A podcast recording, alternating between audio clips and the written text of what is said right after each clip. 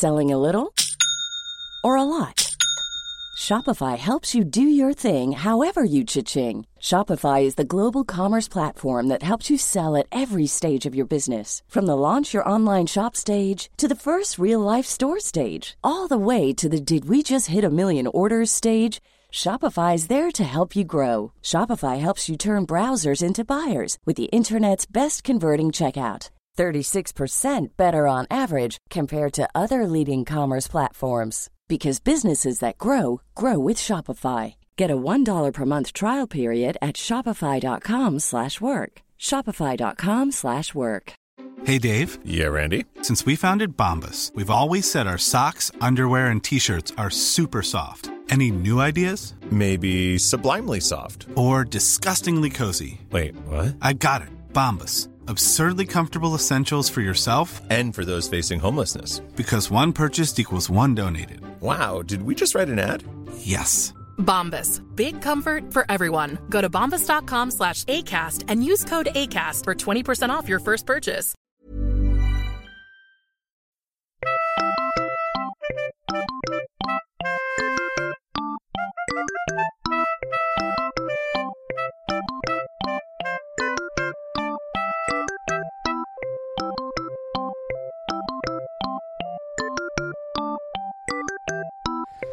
Får nog bli en uh, frukosttest för din del också. Mm, ja, vad fan åt till frukost? Jag hade ingen mat hemma. Jag gick eh, till Coffee House by George på Alviks torg och köpte en leverpastejmacka och en stor latte. Du slarvar väl inte med maten, Hanna?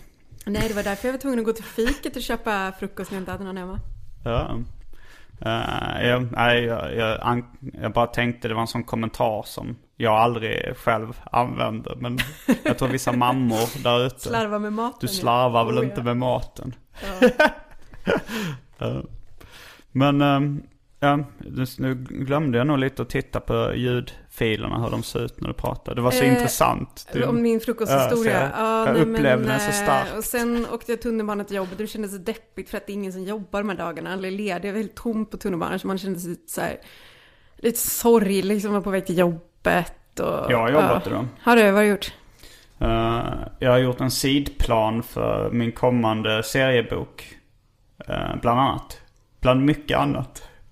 Men då tror jag vi säger uh, hej och välkomna till Arkivsamtal. Nu testar jag att sätta igång min vibrerande armbandsur som jag köpte idag. Vad som timer?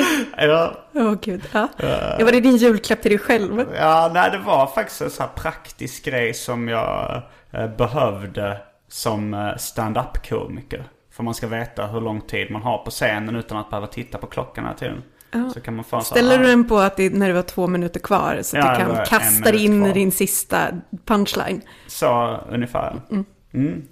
Men det, det, känns ju väldigt uh, gammeldags att ha en klocka tycker jag. Och det känns väldigt gammeldags att ha ett vibrerande armbandsur. Verkligen. så, så. Men uh, det känns också rätt bra faktiskt. Mm. Apropå uh, gadgets. Det var det en väldigt bra segway här. Du har ju varit i teknikens förlovade land nyligen. ja, ja, jag har varit i teknikens förlovade land. Uh. jag var i Japan. Mm. Var det, när var det du kom hem? Jag kom hem i fredags. Så att när vi spelar in det här är det väl sex dagar sedan då. Mm, ganska fresh off the boat. Ja, fortfarande lite jetlag faktiskt. Oj, ja. ja det är imponerande. Hur länge var du borta? Eh, drygt två veckor. Mm. mm. Och var det första, din första gång i Japan? Ja. Mm. Då, eh, då, berätta om resan. Fan, det är en jävla fråga. Nej, det var ingen fråga. Nej, det var bara ett påstående. En uppmaning. Eller vänta, vi, vi gör så här istället. Uh, vi slänger in det omåttligt populära inslaget Välj drycken. Ja.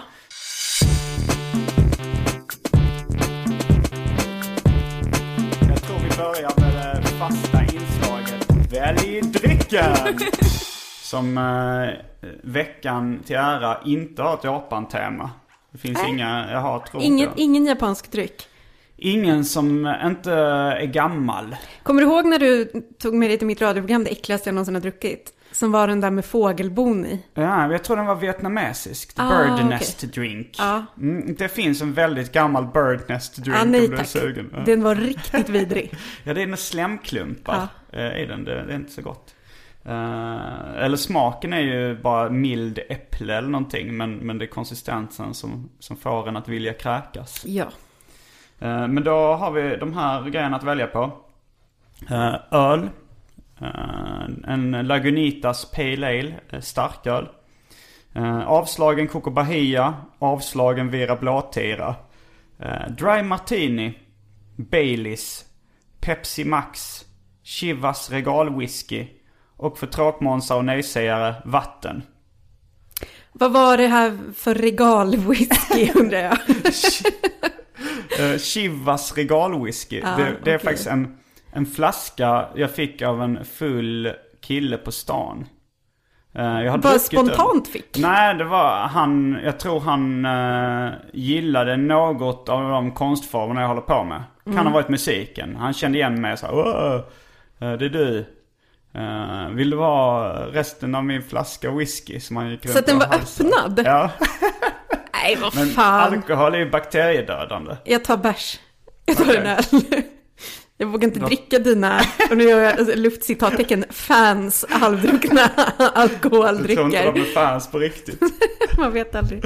Eh, Men då tar jag nog en liten Baileys shot. Så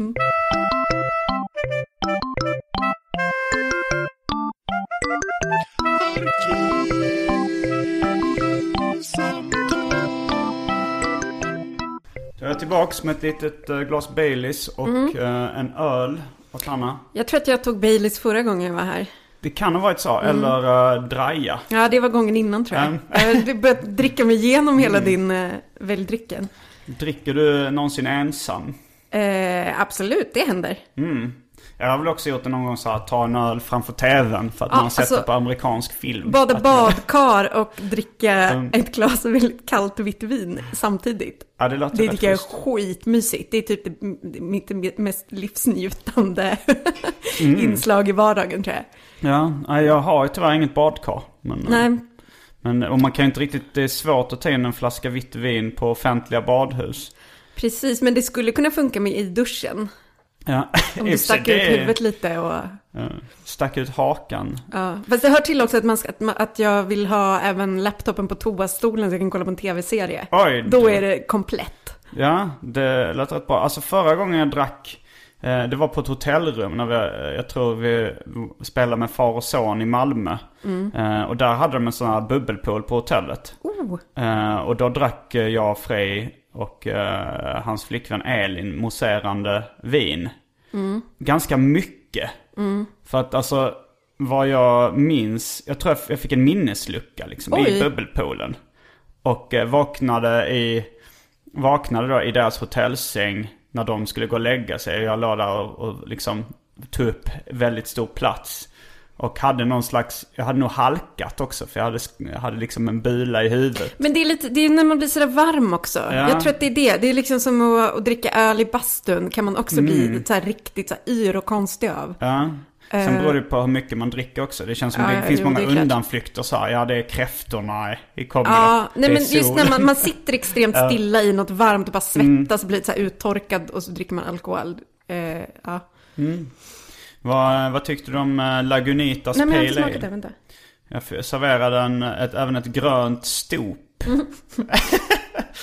Alltså. ja. Eh, jo men den var Så- helt okej. Jag brukar ju när jag beställer öl eh, be om det blaskigaste de har. Mm, du är inte så inne på välhumlad pils? Nej, Jag inte var- så inne på sån här, eh, kanske lite, jag kan ingenting om öl, någon sån här besk jävla hembryggd skit. Jag vill ha IPA, något så. sånt eh, riktigt blaskigt Mm, jag var som lager. du innan. Eh, jag- men jag är fortfarande sån med kaffe. Jag vill ha ganska blaskigt kaffe. Det däremot är ju riktigt äckligt.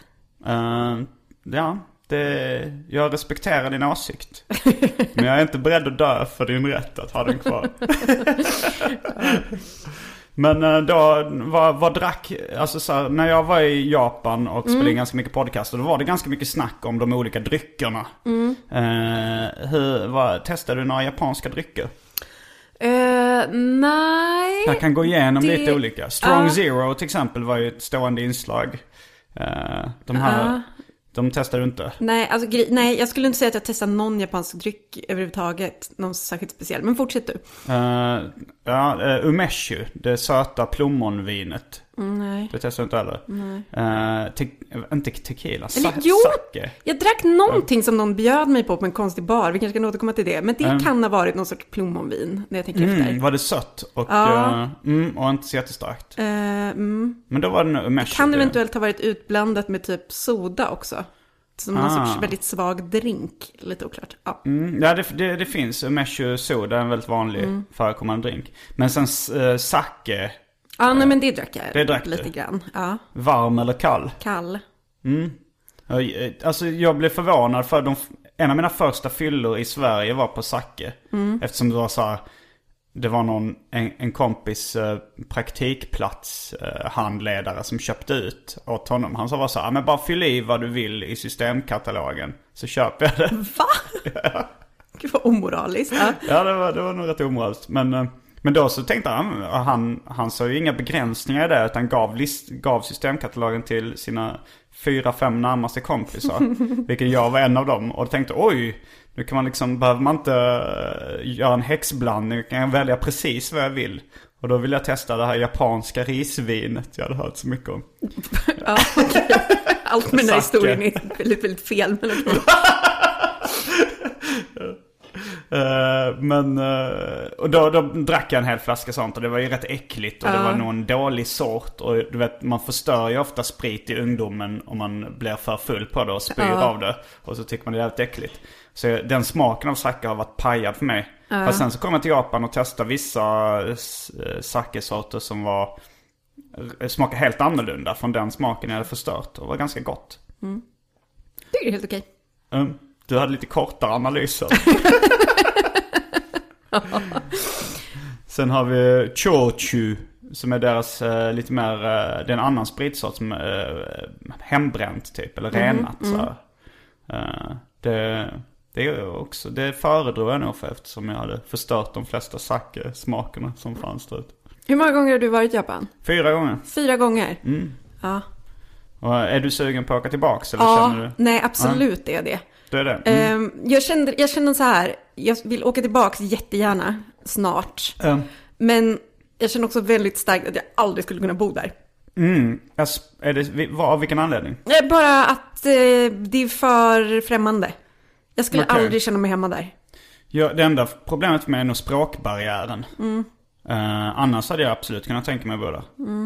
men, eh, men man hade nog börjat störa sig på vissa saker efter ett tag. Alltså så här, po- politiska systemet till exempel. Ja, Träffade du Said Karlsson när du var där? nej han var i Sverige när jag var Ja, där. ja, det var jag. Men för han har berättat, han mm, skriver lite om politiken i Japan och sådär.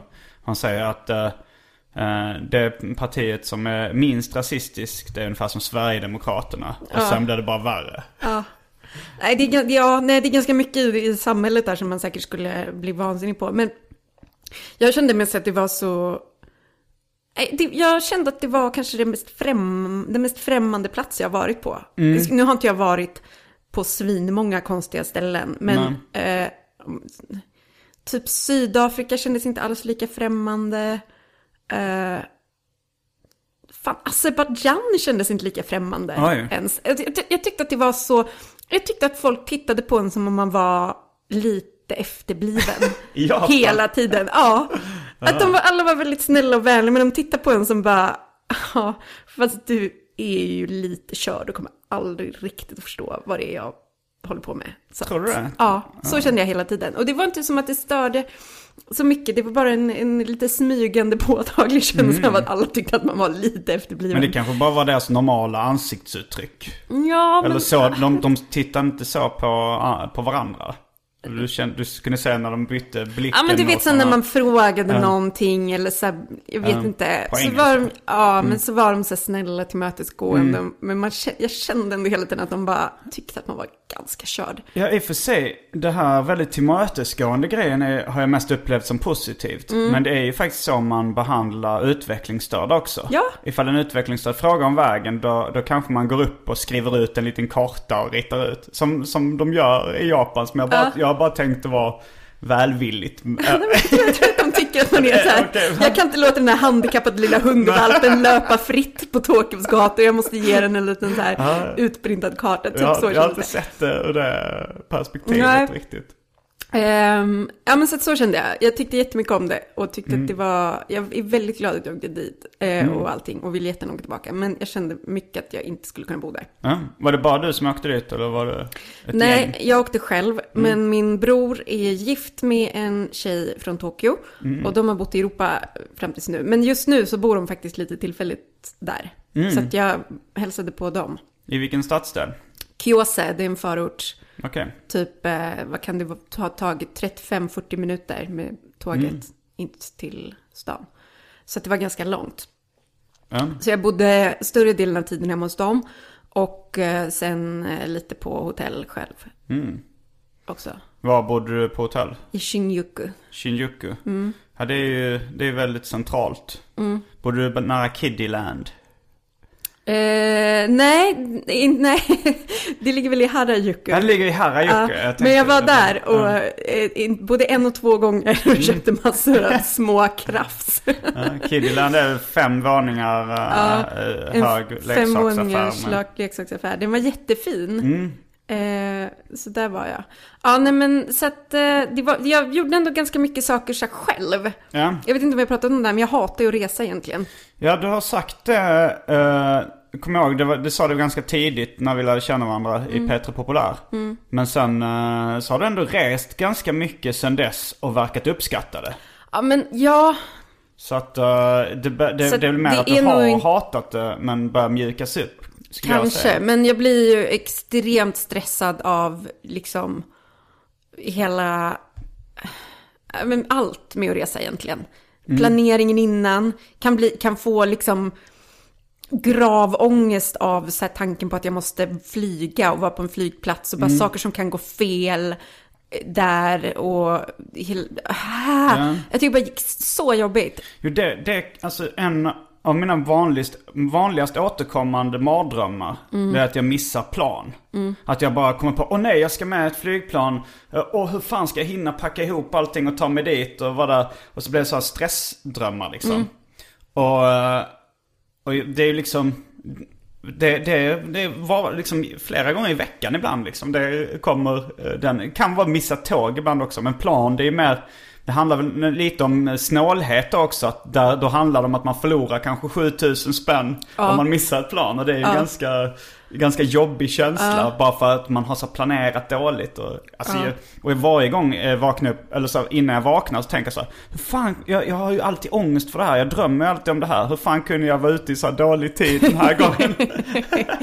Ja, men, ja, men och sen så kan jag bli så sinnessjukt stressad över just att man typ inte riktigt så vet hur man ska bete sig när man är på konstiga ställen. Bara så här, eh, jag vet inte om slash hur mycket det är meningen att jag ska ge dricks i den här situationen nu. Det var ju rätt skönt i Japan att man Ja, inte fick det var ju dricksa. väldigt Ja. skönt att det inte var någon, något sånt. Ehm, Att de springer efter en med pengar om man lämnar bara några extra mynt. Ja, typ. Eh, så, jo, men Tokyo var ett väldigt skönt resmål på många sätt för att det var så himla ordningsamt och man fattade ändå så ganska snabbt reglerna för hur man skulle bete sig, tyckte jag. Ja. Eh, Ja, det, alltså det är lite mytbildning kring hur eh, mycket så här oskrivna regler det finns i japansk kultur. Jag känner inte av det speciellt mycket. Alltså innan jag kom dit så trodde jag det var så här, oj man kan förolämpa någon något grovt. Jag hade hört, jag hade, min pappa sa så här att eh, i Japan, ja, om man går in i en affär, då är det oartigt att säga jag vill köpa den där kameran. Utan man måste säga eh, den där kameran ser intressant ut. Och så ska personen bakom disken erbjuda och säga så ah, och, och sen till slut ska han då erbjuda, vill du köpa den? Och då kan man säga ja. Men att det är vulgärt att fråga direkt och säga att man vill köpa den. Men vad fan, det kanske är, jag har ingen aning, det kanske är så. Jag, Jag förstår inte inte vad Det de säger. Men eller så är det bara att de tycker sig att vi är små efterblivna hundvalpar som flåsar omkring och bara ja, ja, man kan inte begära så mycket. Um, Ja, I don't know. Men så att jag åkte i alla fall själv och gjorde hela den Mm. här flygresan själv. Och jag vet att jag är en 35-årig eh, vuxen person så att det här borde inte vara något, en jättestor utmaning. men var det första gången du äh, flyg, Nej, flög jag, själv? nej, jag har gjort det massa gånger. Men, men, jag, men, eh, och jag gjorde ändå ganska mycket saker själv i tåget också. Typ traskade runt själv, så jag var så här ute själv på nätterna och sånt. Som är lite olikt mig.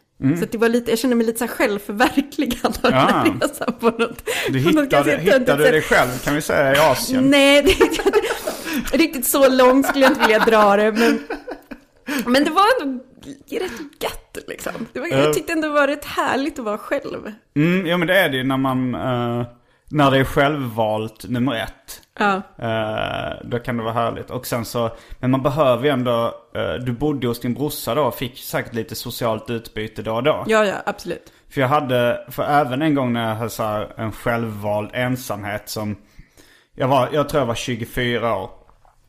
Eh, För det var så här, jag skulle hinna med en så här interrail-kortet som blev dy- mycket, betydligt dyrare efter man fyllt 25. Du var tvungen att trycka in en tågluff i ditt liv. Gud. Men jag hade länge haft en så här eh, romantisk bild av att så här tågluffa runt i Östeuropa och eh, låta mig inspireras av förpackningsdesignen med orangea himlar med guldtext och, och bävrar som gör tummen upp i en brun solnedgång. Och du skulle hitta dig själv i Östeuropas för, förpackningsdesign. Ja. Och det, det blev, alltså så här, jag hittade de där äh, bävrarna med tummen upp. Det var en väldigt, eh, och det var, det var väldigt så här, utvecklande för mitt formspråk. Men jag blev tillfälligt deprimerad. Av att vara själv så mycket. Ja, det var nog delvis det. För eh, den här, i den här kanske lite patetiska eh, bilden jag målat upp för mig själv så är det så att jag hoppar av tåget eh, i Polen i någon industristad jag aldrig hört talas om. Tar in på ett billigt hotellrum och sätter mig där och tecknar. Ehm, och att det, det, den hade jag en väldigt romantisk bild av. Och jag gjorde det också. Jag bara så här. Tåget stannade i en stad som heter Poznan. Som jag aldrig hört talas om. Jag hoppade av och började traska omkring där. Och jag hittade liksom ganska mycket eh, fina förpackningar och så. Och tog in på något hotellrum. Eh, eller vandrarhem var det nog till och med. Men det var helt... Det var tomt så att jag fick liksom en sån här sovsal för mig själv. Liksom, för att riktigt gnugga in din ensamhet. Eh, Det var Inte ens någon där. ungersk backpacker och Det var en, en så äldre ungersk man. Vi kan säga att han var ungersk, jag kommer inte ihåg vad han var för. Det är inte men- alla backpackers ungerska. Jag vet inte. det? Nej. Men det var någon som var där kort tid sen, sen eh, drog vidare liksom. Men jag var kvar där och tecknade. Och fastnade eh, i en eh, negativ spiral av tankar. Liksom så här. Att jag kunde, alltså, alltså så att min hjärna letade upp saker som var jobbiga att tänka på. Och så bara presenterade dem hela tiden liksom. Ja. Och det, då mådde rätt dåligt. Jag gick ut på stan och tänkte så här, men jag kanske kan... eh, det, folk, men folk kunde inte engelska så bra i Poznan. Nej. Jag började, det var några typ uh, gatubarn som jag började snacka lite med. De kunde några så här klichéer på engelska men samtidigt var jag lite rädd för dem. Ja. De var tonåringar. De, det, det hände aldrig någonting. Men, eh, men till slut så bara så här, nej jag, jag kan inte vara kvar här längre. Utan eh, då åkte jag till, till Köpenhamn eh, på det här interrailkortet där min brorsa bodde tillfället hos sin dåvarande, eller sin flickvän som då bodde i, i Danmark. Och då bara kände oj, nu är den här tillfälliga depressionen helt borta. Ja. Eh, Det var bara att jag inte fått liksom socialt utbyte på en längre Ja. tid tror jag. Och sen Polen, det här gråbrun skalan, det sätter sig lite i själen till slut. Ja. Jag har hört att eh, Polen, eller jag läste det att de toppade självmordsstatistiken i Europa.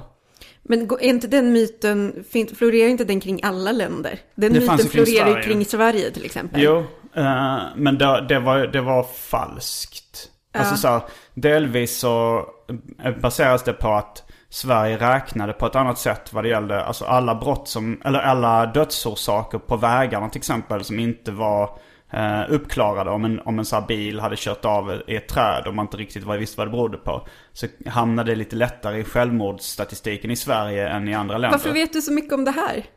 Eh, jag vet inte faktiskt. Jo, det, där, det, just det, det, det första delen har min eh, pappa berättat för mig.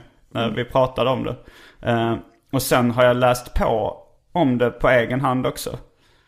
Eh, ja, jag vet, jag vet inte om det har varit under mina självmordsbenägna perioder. Där som inte har varit så långa. Men, men jag har även läst då att ett rykte var att det var någon amerikansk president. Kan det ha varit Ronald Reagan. Som eh, vann en debatt. eh, genom så att att säga. Det var någon som liksom jämförde eh, Sveriges, alltså så här, vi, men eh, liksom en viss sorts vänsterstyre behöver inte vara dåligt. Det kan funka. Titta på Sverige. Ja. Och då så var hans uh, snärtiga comeback-replik. Ja men å andra sidan hade de den högsta självmordsstatistiken i världen. Och då var det över, slow clap och så lämnade alla rummet. Ja. eh, och då så spred sig den myten om att Sverige, jag vet inte ens om, om det här, eh, om Sverige hade världens högsta självmordsstatistik då, utan han bara sa det liksom. Och sen kollade ingen upp det. Och, Det var och innan Wikipedia så ingen kunde, ingen visste. Nej, men sen såg jag bara i en tidning då eh, någon gång att Polen hade alltså Europas högsta självmordsstatistik. Och jag tänkte, Ja. jaha, jag trodde du, Sverige låg inte så högt på den listan. Men vad ritade du på det där deppiga vandrarhemmet i Poznan då? Eh. Var det nå- fick du ur dig något bra? Eh, ja, alltså jag, jag höll på att teckna på min uh, Lura mig, min bok. Och sen kom jag ihåg att jag, jag, jag, när det fanns liksom ingen tv och det var, jag hade inte internet eller något sånt där. Så jag satt och så här vred lite på radiokanalerna där. Eh, och då hörde jag en, en låt. Det var en amerikansk låt.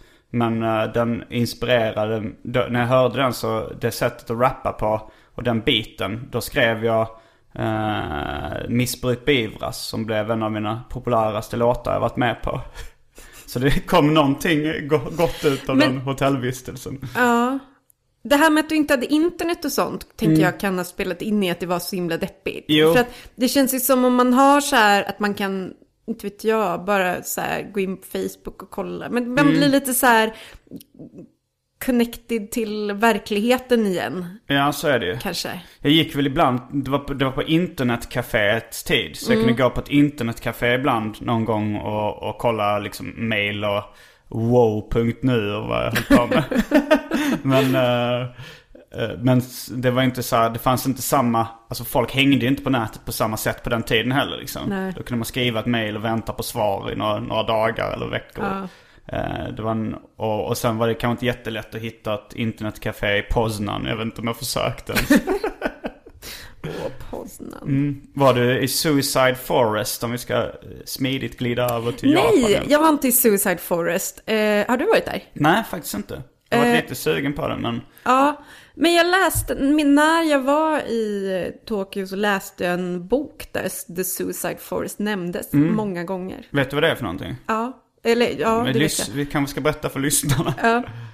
Vill du? Nej, kör du. Ja, det, det är en skog i Japan där många begår självmord. om man ska ta det kortfattat. Fast det har blivit ett turistmål Fan, också. skulle inte det här vara ett muntert rese, reseavsnitt? Ja men det, vi, jag tror vi, vi hamnar ofta i någon slags tragikomik.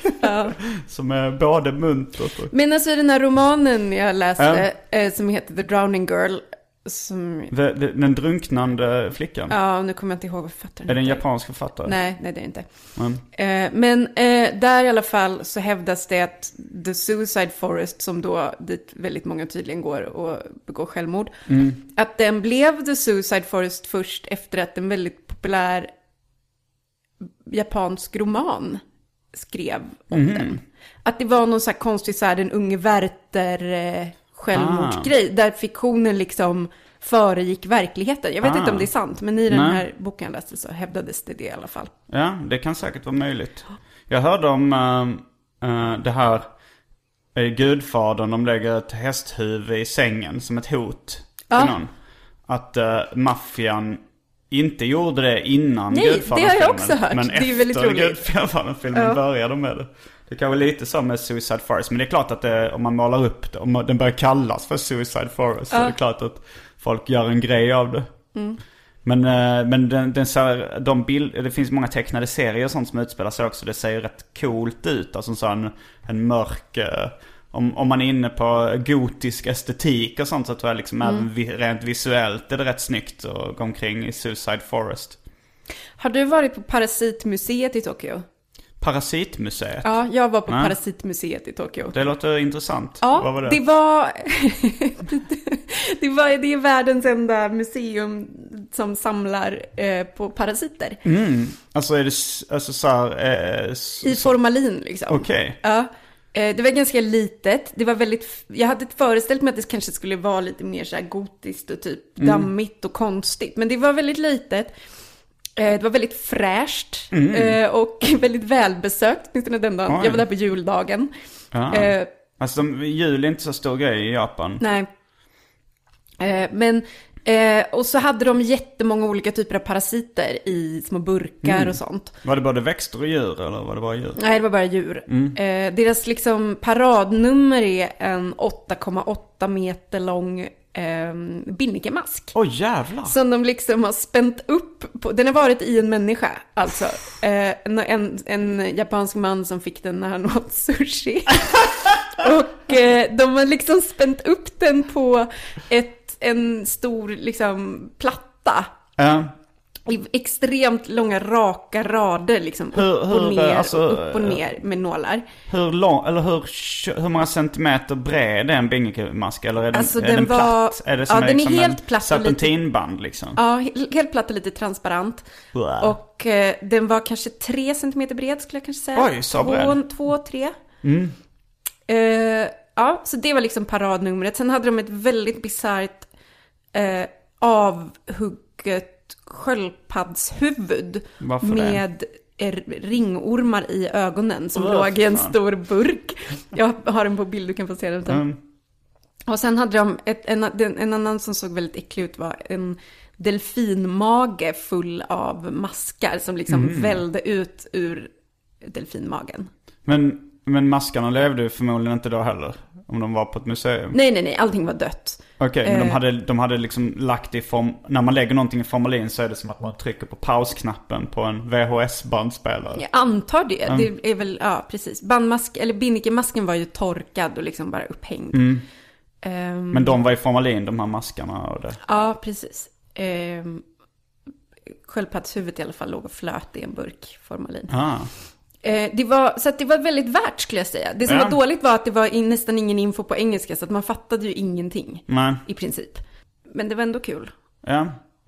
Det Ja, var en av mina bättre skojigt. upplevelser. Det, det, om jag kommer tillbaka till Japan, vilket jag förmodligen kommer göra, så ska jag absolut kolla in det. Mm.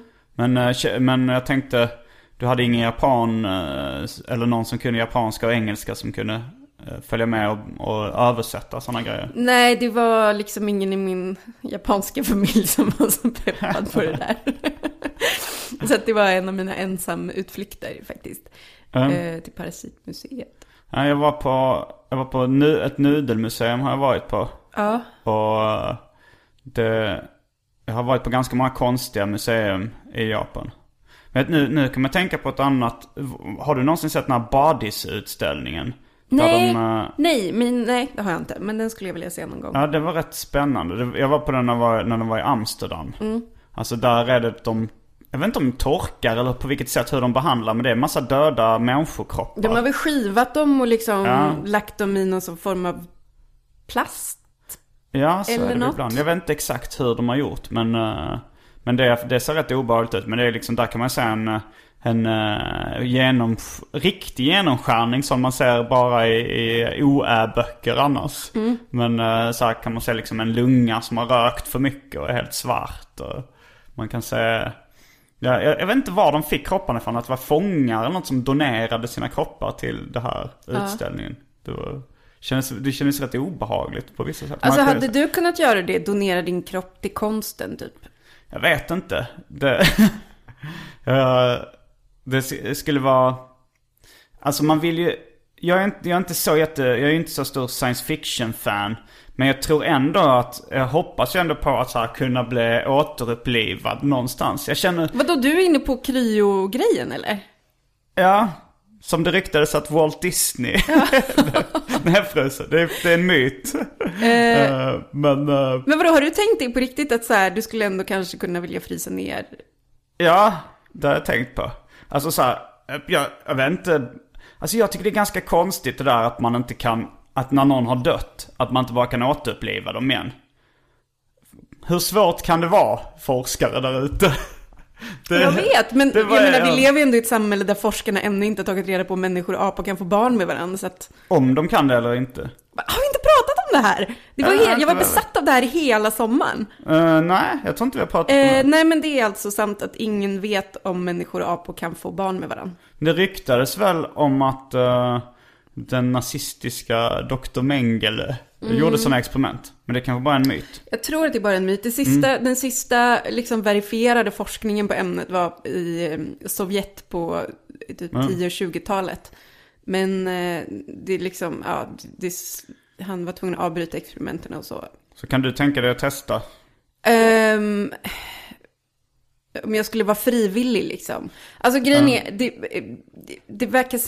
Jag vet för mycket om det här. Eh, Eftersom schimpanser, som ju då är de som man tänker skulle vara närmast människan, är mycket större än människor. Så Mm. Skulle det vara mer praktiskt om en schimpanshona födde detta barn. Det skulle Jag vara för måste stort, vara frivillig. Liksom. Ja, precis. Men jag skulle, jag vet inte, men jag skulle kunna tänka mig att vara gravid med en humancy, som de kallas. Den, den fiktiva avkomma. Men jag skulle kunna tänka mig att donera några jävla äggceller eller något skit till forskning. Ja, jag tycker att vi, det- jag, och jag tycker inte Donera heller att vi... sperma, fast ja det är lite så här, man får ändå lite ansvar för den här halvapbebisen som kommer ut. Det kanske här, känns taskigt men- om den så här blir helt missanpassad i samhället. Men jag säger inte ens att vi behöver låta de här avkommorna födas, men jag tycker att Aha. man borde veta om det är möjligt eller inte. Jag fattar inte hur man inte kan veta det. Det är sinnessjukt. Det måste ju bli en film där, eh, där någon liksom, till exempel jag då donerar min sperma till, till den här forskningen bara för att man ska se om det är möjligt. Ja. Och sen... eh, Och sen den här 18 år senare kommer det någon och knackar på din. Ja, jag tänkte mer så. jag tänkte mer att sen så blir då äh, apkvinnan gravid. Eh, och sen så är tanken då att, ehm, att man ska bara abortera fostret när man vet att det går. Men då ska jag få sådana här faderskänslor Ja, så att du är och att så här apan. break out apan sen från rädda eh, henne forskningen. och föder. Och sen så liksom, så, sen så eh, halva filmen är så här när den, den ap, halvapans uppväxt som är någon så här liksom liten Donkey Kong i keps och skolväska. som ska gå till, gå till skolan och få ha vissa problem så här. Han äter bara bananer till lunch. Och det, det kan bli en bra, jag vet inte, en romantisk komedi kanske. Ja, Med CGI. var är romantiken? Ja, men Är det, här du och apkvinnan? Eller är det faderskärleken? Ja det kan, kan bli både och. Om jag då räddar apkvinnan och så ska jag ha så här lite eh, gam, så här kristdemokratiska värderingar. Att barnet behöver både en mor och en far. Och, din, så är det en liten dysfunktionell humoristisk kärnfamilj. Och uppföljaren när ni firar jul och sen kommer på semester. En apa till morsa firar jul. Läste du den här nyheten om att delfiner tydligen eh, drogar sig med hjälp av någon giftig fisk? Nej. Jag tänkte att det, det var en nyhet som du hade älskat. Ja det låter Eh. Det är någon forsknings, forskare som har upptäckt att eh, unga delfiner, alltså typ tonårsdelfiner, eh, använder sig av någon blåsfisk av något slag tror jag. Alltså det är tonårsdelfiner. Ja, tonårsdelfiner. Och då, som är giftig, om man äter den hel liksom, så är den dödlig. Men om man bara tuggar lite lagom på den så är den liksom berusande. Wow. Och då gör de det och typ passar den mellan varann. Där snackar vi också en så här eh, CGI-animationskomedi med så här stonerfilm med delfiner. Som... ja, det låter, det låter jävligt intressant. Men jag har hört det om koalor att, eh, att det, deras, alltså eukalyptusbladen gör dem eh, höga på något sätt. Ja, det är väl därför de sover så mycket har man ju hört. Är det det? Ja, men, men det här kan också vara en urban myt tror jag. Det kanske det kan vara. För jag har, jag har hört, alltså så här att det, det kanske handlar om så här avundsjuka för koalor, att de är så gulliga och verkar leva så här liv. För det finns ju även det här ryktet att uh, koalakvinnorna inte har någon sexualdrift. drift. Så all fortplantning sker genom våldtäkt. Men våldtäktsryktena går ju om alla gulliga djurarter. konstant- Aha, uh, Delfiner, okej. Ja, där finns till och med så här gruppvåldtäktsrykten. eh, sengångare. Är de gulliga? De är väl jättegulliga, sengångare. Jag skrev ett långt reportage i DN om hur sengångare var den nya kattungen. Alltså jag, jag gillar ju idén att de är så här långsamma och så här, men de är väl inte så snygga i ansiktet. Nej, men de är fulgulliga. Mm. Jag matade, fick handmata en med banan Ja, det är ju gulligt. Var då? På... på Skansen. Okej. Med han Jonas. Eh, ja, han var, Jonas han var där, fast han som tog in mig i sengångarburen var någon sorts sengångarexpert, kanske Ah. Sveriges främsta. Oj, oj. Mhm. Eh, Men jag tänkte på det om man ska skaffa barn med då en apa. Mm. Eh, vilken apa inom populärkulturen tycker du är mest attraktiv? Det finns ju mest manliga apor inom populärkulturen. Eh, Alltså så här, ja, eh, Donkey Kong tycker jag är ju gulligast. Den tecknade versionen av Donkey Kong. ja. Men sen, sen finns ju King Kong kanske lite King Kong är, det går, han är ju för stor. Ja. Det, Eh, det får vara insemination då om man ska... Ja. Om man, men ja, Men vadå, så skulle man föda en Du känner ändå att du vill vara lite, lite attraherad på riktigt. att det inte bara ska vara... De vill ju åtminstone att det ska vara fysiskt rimligt liksom. Sen fin- har vi apan Ola. Eh, om du minns honom. I blä. Men alltså alla de gulliga aporna är ju såna här små apor. Ja. Liksom makaker och såna här små, eh, som Justin Biebers apa och sånt. Men de är ju för små, det skulle kännas Ja. äckligt av den anledningen. De måste vara människonära i storlek tror jag, annars skulle det kännas för äckligt. Är- Bubbles, lever Bubbles? Nej, han är väl, det kan han väl inte göra. Nej. Det, dog han innan eller efter Michael Jackson? Nej, men det här har jag kollat upp någon gång. Nej, Mm. han, blev, han fick flytta till något djurhem tror jag, eller någonting. Och sen bara glömdes han bort. Jag tror det. Det måste ju vara en Gud. nyhet när Bubbles dör. Dog. Alltså det kan inte vara en första sida. Ingen, inget Men kan du inte googla det här snabbt? Bubbles death. Okej, vi, gör, vi gör ett undantag. Är pausa det, får man inte, men vadå, du behöver inte pausa, vi kan fortsätta prata under tiden. Nej, det bara- går inte. Men jag, jag pausar och googlar. Okej. Då har vi gjort det sällsynta inslaget pausa och googla i arkivsamtal. Men eh, jag, tror, jag tror nästan det var värt det den här Ja. gången. Eh, ja, det verkar som att Bubbles lever. Mm. Eh, det stod bland annat att han följde med eh, Michael Jackson på turné, Bad-turnén till Japan. Där han bland annat drack, där apan Bubbles bland annat drack te med Osakas mayor. Vad heter det? Borgmästare. Ja. För att knyta ihop den här lilla Japan-säcken. Ja, Men och även sen så blev han... självmordssäcken också. Ja, precis. För att tydligen när Bubbles blev eh, liksom en vuxen apa så blev han aggressiv och fick flytta till någon djurskötare. Ja, typ. något hem för Något apor. hem. Mm. Och eh, när de stängde hemmet så försökte de tydligen begå självmord. Obs, citation needed Ja. på, på Wikipedia. Så att, eh, ja. Mm, så, men, eh, men tydligen så har han bott på något eh, hem för apor eller liksom någon slags ställe sedan Mm. 2005. Och det verkar som att Bubbles överlevde Michael Jackson. Vem hade kunnat tro det? Ja, eh, nej men vad, ja, jag vet vad, väljer du Bubbles som den mest attraktiva apan? Han verkar lite Alltså kanske om man får ta tecknade, komplicerad. tecknade för jag tar ju Donkey Kong. Ja. Eh, och om jag, om, i och för sig så Elvis, ap, Elvis hade också en apa, visste du det? Nej. det jag har läst en, en Elvis-biografi. Eh, ja, av olika anledningar som jag har tagit upp tidigare i, i arkivsamtal. Men, eh, men, men det var, han var ju före Michael Jackson med en apa. Men den apan ballade ur. Alltså så här, han, han var ganska vild. De, de festade med apan typ. Och han, men han antastade tjejerna på festen och förstörde saker och sånt där. Så han gjorde av sig, gjorde sig av med honom ganska mycket tidigare. Ja, Justin Bieber hade ju som sagt också en apa. Du känner till den historien om när han tog med sig apan på turné. Eh, blev av med den i tullen i Tyskland. Ja. För att den, han inte hade någon, liksom, den var tvungen att sitta i karantän där. Och sen lämnade han sin Ja, apa där hört. och drog. Han vaskade en apa. Han vaskade en apa i Tyskland.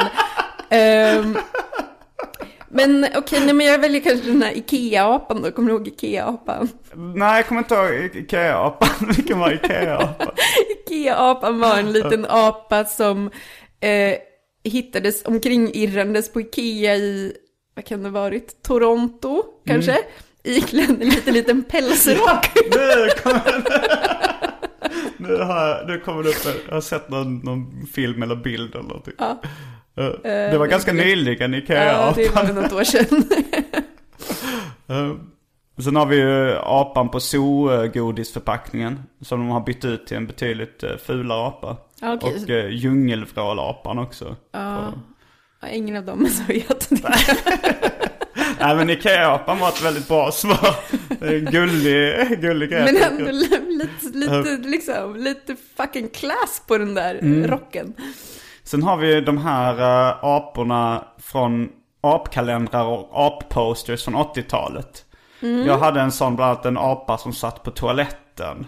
Oh, den kommer jag ihåg. Den hade folk. Jag hade inte den. Folk hade den. Jag fick den av någon, jag tror det var min morfars eh, bror Teddy Wald som gav mig den här applanschen.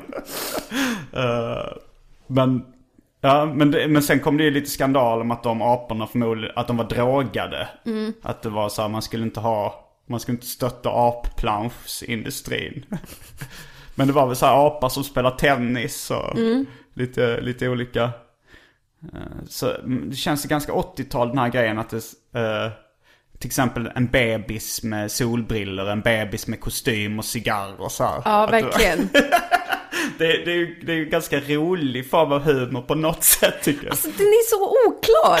Eh, för att de var ju inte, det var ju inte att man typ så här tittade på dem och bara skrattade. De var ju bara så här på något vagt sätt lite så här coola på något väldigt bisarrt sätt.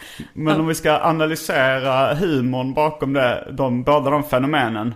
Så är det eh, vad i, som i humorsammanhang kallas fish out of water. Ja, Att när man placerar uh, någonting i en annan miljö så kan det ge upphov till många skratt. Som till exempel en prins i New York. En afrikansk eh, prins kommer. Och det finns även The Guru och hur många filmer som helst. Det finns säkert någon om en pingvin som är vilse i New York också. ja cool runnings. Ja. Det, det, Jamaikaner på en sån eh, rodelbana. och uh, ja, The Guru var, jag, när jag var på Manhattan. Då, då så, eh, eh, det var under den här uh, vulkangrejen. Så Mats Jonsson var där också för någon, uh, han var tvungen att, att stanna lite längre. Så då, då så... Då var ni liksom serietecknare i New York. Ja, ja men även Martin Och så Kellerman blev det blev väldigt fast komiskt. Ja. Nej, nej det var inte det som var det komiska utan men då så var det Vi började, vi började Vi, vi brukade gå och köpa kaffe på någon sån här hörnbutik där, Mm. det var, där det var en indisk man Som vi efter ett tag eh, började kalla för Manhattan Gandhi Och Fan. och då tänkte jag att det skulle bli en, en, eh, en bra fish out of water komedi i, eh, i den stilen. Alltså så här, en, en indier kommer till Manhattan. Fast vad ni inte såg i den här situationen var det att det var ni som var den, den romantiska komedin. De tre Ja, ja, bortkomna, svenniga serietecknarna som går omkring och tror att de är så här hemma på Manhattan. Det var i och för sig i Brooklyn, men ordvitsen hade ju inte gått ihop. Men, men samtidigt är det lika mycket sälj i det konceptet som i Manhattan Gandhi. det funkar även internationellt. Men, det, men vi kom aldrig på något speciellt, eh, någon bra story heller liksom. Skulle, alltså så här, om, man, om man skulle då köra, han skulle ordna någon hungerstrejk i kvarteret eller någonting på grund av någon, jag vet inte varför. Men, eh, så, du, bör, du får rasistiska rysningar. Ja, Men sen, sen, eh, sen kom jag på att det finns ju The Guru med Rob Schneider. Som är, som man skulle kunna, om de hade, om de hade ha- haft mig bakom ro, rodret, PR-rodret, så hade den filmen hetat Manhattan Gandhi. ja. Alltså är det, tycker du, alltså man, man har ju, är ju så van vid eh, en prins i New York. Men Ja. egentligen är den ju lika Den rasistisk. är ju, absolut är den det. Eh, verkligen. Och bara, ja det är roligt bara för att uh, Alltså det känns som att um, uh, Eddie Murphy är en, afroamerikan. Men då känns det så här helt okej uh, att, att så här, uh, slänga in en afrikan och, och liksom härma hans dialekt. Ja. Men, här, och, men det var en annan tid. Det var en annan tid. Ja, den, kanske, den kanske kommer bli Tintin i Kongo om några år. Precis. De flyttar den till... Raderas från Bailandos utbud. Du tror att Bailando kommer att finnas kvar? Nej, det var kanske en annan tid. Ja. Nej, Bailando finns ju kvar. Jag, och de, Mm. jag vet inte, alltså så här, Bailando är ett av få ställen där de, har, där de säljer eh, mini-pess på lösvikt. Aha, ja. Vilket eh, in, inte ens jag är särskilt förtjust i, men min kompis Jenny, Jenny Sepp, Mm, hon älskar mini-pess på lösvikt. Ibland så kräver hon att man går förbi Bailando vid Sankt Eriksplan. ja, fast de är ändå i förpackningar, det är inte helt... Ja, men det är små miniförpackningar med pez. Ja, men jag tror jag har sett dem faktiskt, jag har varit där. Det finns bara en Bailan- Bailando kvar va? Är det den vid Sankt Eriks? Eh, nej vänta, då finns det nog två. För det finns en också vid uh, uh, Karla, Karlavaplan. Eller Karla, det där, när man, jag kommer ihåg när man gick upp till konst, gamla konstfack innan så brukade man gå förbi en Bailando.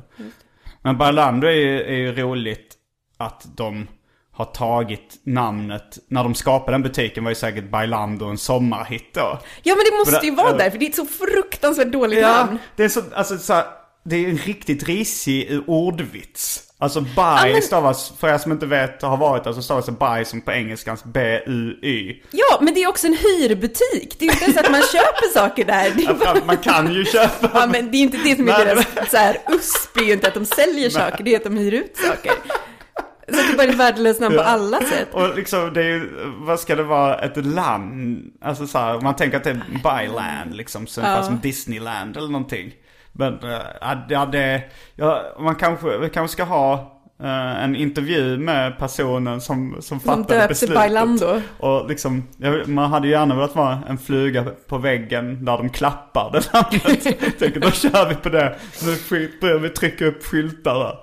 Tror du inte att den här eh, sommarhitten kommer att ses som lite bortglömd eller i alla fall lökig om några år?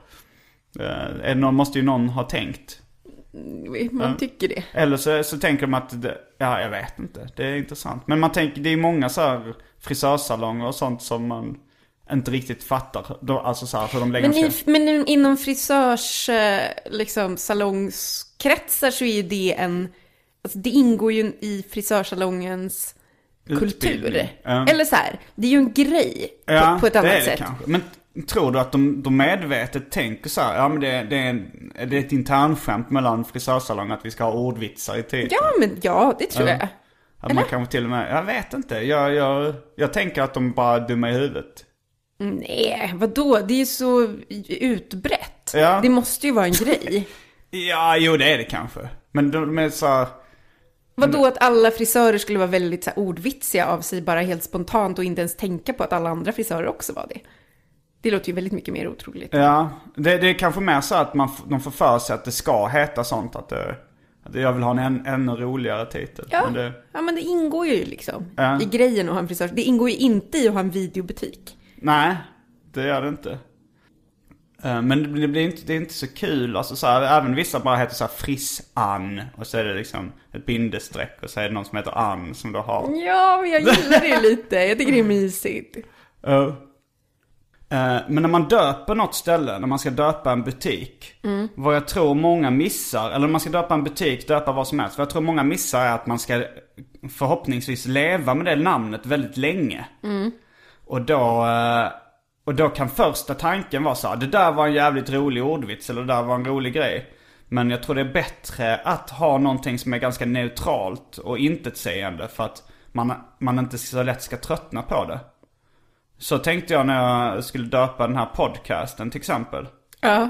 För då, då så var det så här, jag bara diskuterade lite med, med vänner och bekanta vad, vad den skulle heta. Och då, min, min slutreplik som jag har varje gång den här fullbordat samlag, nej fullbordat samtal. Eh, det, det är ju lite vitsigt. Ja. Och det, det fanns uppe på, eh, på förslagen vad podcasten skulle heta. Fullbordat samtal. Ja. Ja. Men, men jag kände att det, det kommer, jag kommer bli så fruktansvärt trött på det namnet efter ett tag. Liksom, när, och det, det är lite, det är alltså så här, ett sexskämt. Jag tror det tröttnar man ännu snabbare på än, än Bailando.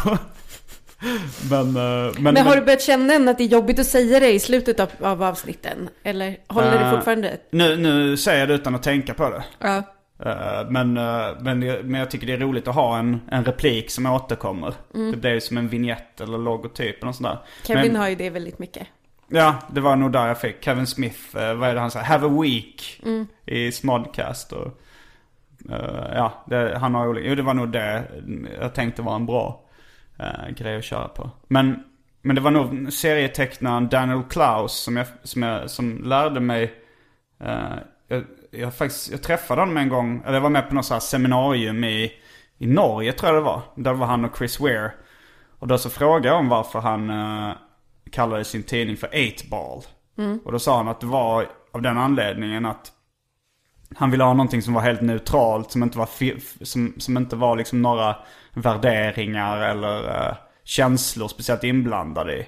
Så att han skulle, skulle hålla länge. Och det, var- det var det jag tänkte med Arkivsamtal också, att det skulle låta väldigt neutralt och inte så jag aldrig skulle tröttna på det. Har du hängt med i den här beefen mellan Shia LaBeouf och eh, Daniel Klaus? Jag läste om det idag faktiskt. Ja.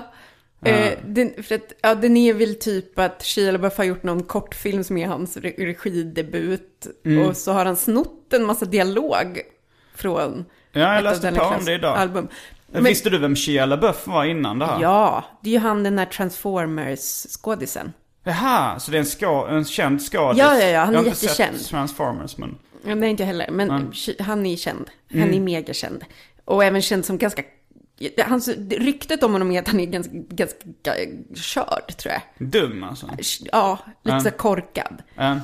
Eh, men han, Shia har i alla fall nu eh, hyrt, han hyrde ett flygplan som skrev förlåt Daniel Klaus. I'm sorry Daniel på- Klaus. Ja, det var därför Ja. jag kollade upp det. Men... Och, men att han hyrde flygplanet att göra det här över Los Angeles. Fastän Daniel Klaus bor i San Francisco, vilket är väldigt, Ja, väldigt I kul. Oakland tror jag han bor. Men, eh, Okej, men inte- eh, ja, det är ju jättekonstigt. Det är extremt konstigt. Men jag trodde att det var en fejkat foto. För det, Nej, jag tror att det är riktigt. ja, det, det är det kanske. Mm. Alltså jag såg, jag såg det på Facebook. Det var några amerikanska serietecknare som liksom uh, körde det. Och, f- jag fattar. Alltså det, det var ju väldigt snygga bokstäver. Det var det som tänkte, jag tänkte att... eh, Att det var för att det var snyggt. fe- för snyggt. Jag vet inte, kanske är fejk. Men Shia har i alla fall själv twittrat ut den här bilden. Och Jaha. Ja. I och för sig. Och, och jag, innan jag visste att han var en känd skådis så tänkte jag att det skulle ju väl ingen ha råd med att göra en sån grej. Men, ja, det, men vad jag läste på lite om då, då sa jag att men det var ju det var inte bara att han hade snott dial, lite dialog. Utan det var väl eh, i stort sett som att han hade tagit Daniel Klaus serie som handlar om en filmrecensent. eh, Och använt den i stort sett som storyboard. Att det är samma liksom öppningsmonolog ord för ord. Och bildlösningarna är också samma som de är i serien liksom. Alltså, hur, alltså, det är så konstigt gjort. Ja, det är väldigt konstigt. Alltså trodde han att det, alltså... eh, Bara den här indie-tecknaren är ingen som har hört talas om. Ja, alltså då måste man vara väldigt korkad. Ja. Eh, och, men hans ursäkt var väl så här att, ja, att alla låter sig inspireras mer eller mindre. Och här så tyckte Alltså. han att han...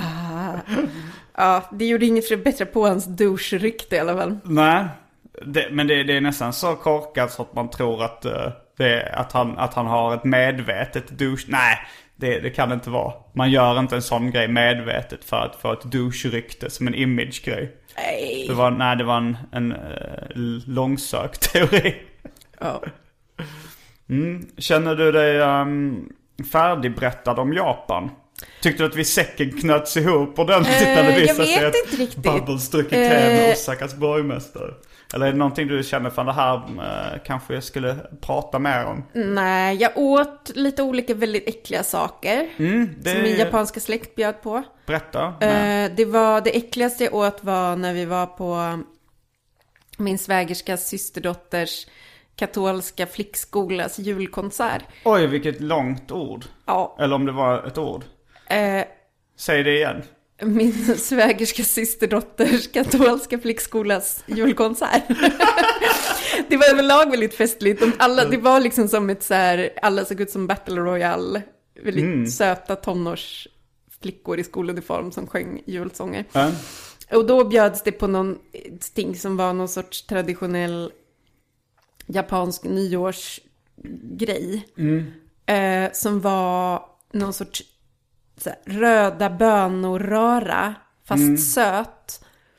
Och i den låg det ganska sto- pingisbollstora klumpar av stärkelse.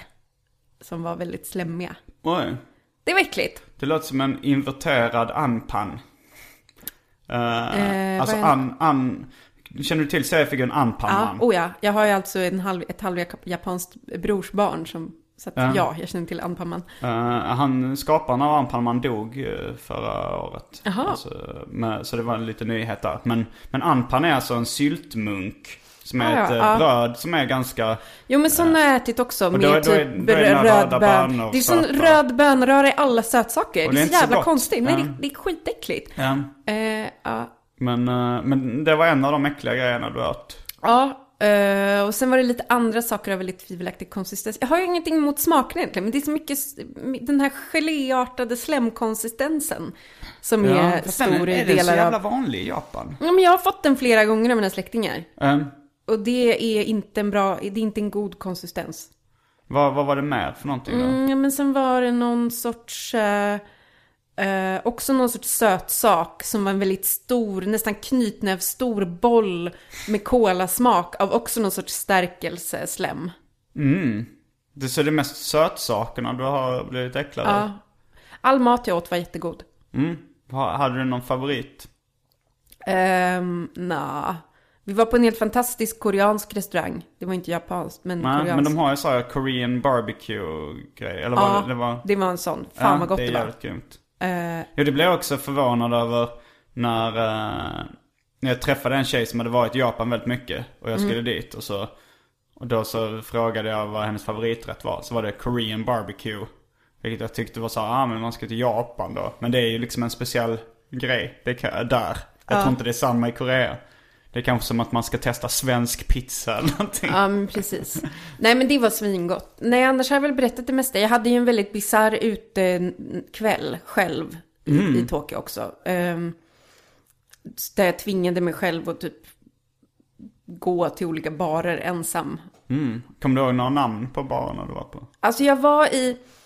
Har du varit i det här området Golden Guy? Ja, Där var jag runt. det är roligt. Det är massa, massa små, små barer som är Ja. inte speciellt rullstolsanpassade. Nej, det är typ, alltså det är typ, typ ett pyttelitet kvarter mitt i stan som är så här gammalt, gammal Tokyo-bebyggelse. Med typ jättelåga trähus.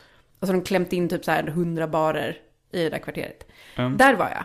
Det var jätteroligt. Ja, det är grymt. Eh, Och där, är det, där blir man liksom, det är så li, små barer så det får ofta plats bara 15 pers i dem kanske. alltså typ fem. Ja, ja mellan 5 och 15 kanske. Eh, så då blir man ofta kompis med de andra eller man, man börjar naturligt prata med de andra liksom i, i baren.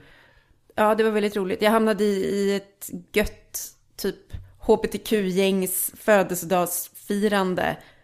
Eh, och var sen- de asiater? Ja, eh, och en var, fast en var irländsk. Och sen kom det in en medelålders japansk man med mycket pengar som jag tror var någon sorts bedagat partydjur, partysocieté från 90-talet. Som bjöd oss alla på champagne Oj jävlar. jättelänge. Och sen så, ja, det, det var en kul kväll. Ja. Följde du några andra av de tips? Jag sa att du skrev på Facebook och bad om tips. eh, Ja, på nej, det gjorde jag nog inte. Ja, det är kanske roligare egentligen att upptäcka sådana grejer själv. Ja. Alltså så här, om man ska göra någonting som... Jag hatar sevärdheter och sånt som man måste ha sett Ja. När man, eh, och folk som eh, försöker lägga den pressen på en.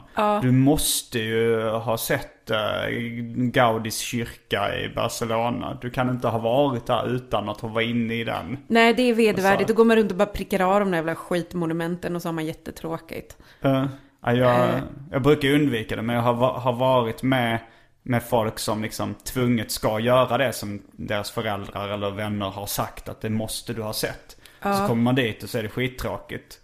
Och sen börjar man bråka på någon slags, vad var det jag sa, sätt. När ska du åka tillbaka till Japan då? Eh, jag vet inte. Det, jag har ingen resa inplanerad. Nu har jag varit alltså ganska mycket, alltså två gånger på ganska kort tid. Så jag tänkte nog ta en paus. Eh, men någon gång måste man ju tillbaks dit. Säg till nästa gång du ska dit så. Ja, men jag tänkte ju säga detsamma. Jag är peppad på att åka dit med lite kompisar. För att nu var det så Ja. mycket att jag typ upptäckte mig själv och så vidare.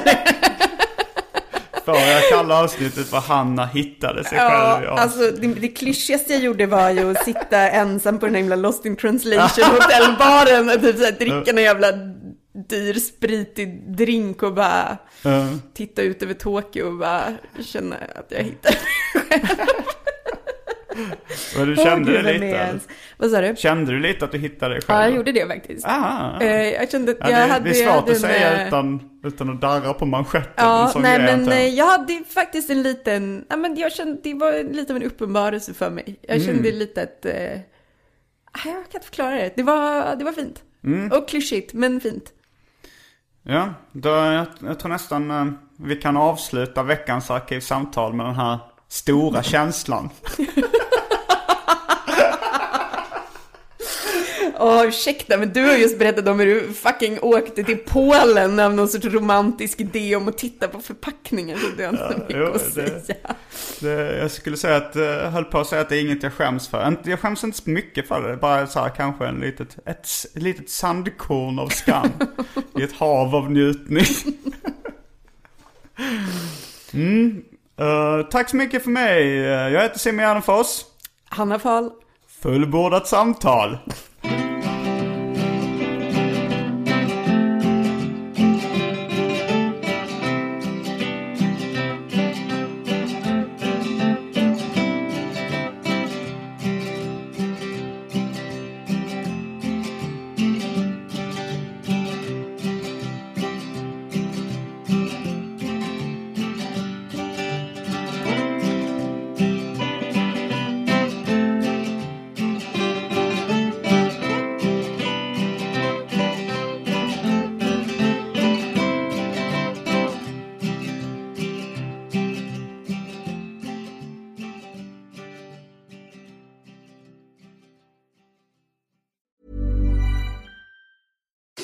I'm Daniel, founder of Pretty Litter. Cats and cat owners deserve better than any old fashioned litter. That's why I teamed up with scientists and veterinarians to create Pretty Litter. Its innovative crystal formula has superior odor control and weighs up to 80% less than clay litter. Pretty Litter even monitors health by changing colors to help detect early signs of potential illness. It's the world's smartest kitty litter. Go to prettylitter.com and use code ACAST for 20% off your first order and a free cat toy. Terms and conditions apply. See site for details. Hey, it's Paige DeSorbo from Giggly Squad. High quality fashion without the price tag. Say hello to Quince. I'm snagging high-end essentials like cozy cashmere sweaters, sleek leather jackets, fine jewelry, and so much more. With Quince being 50 to 80% less than similar brands.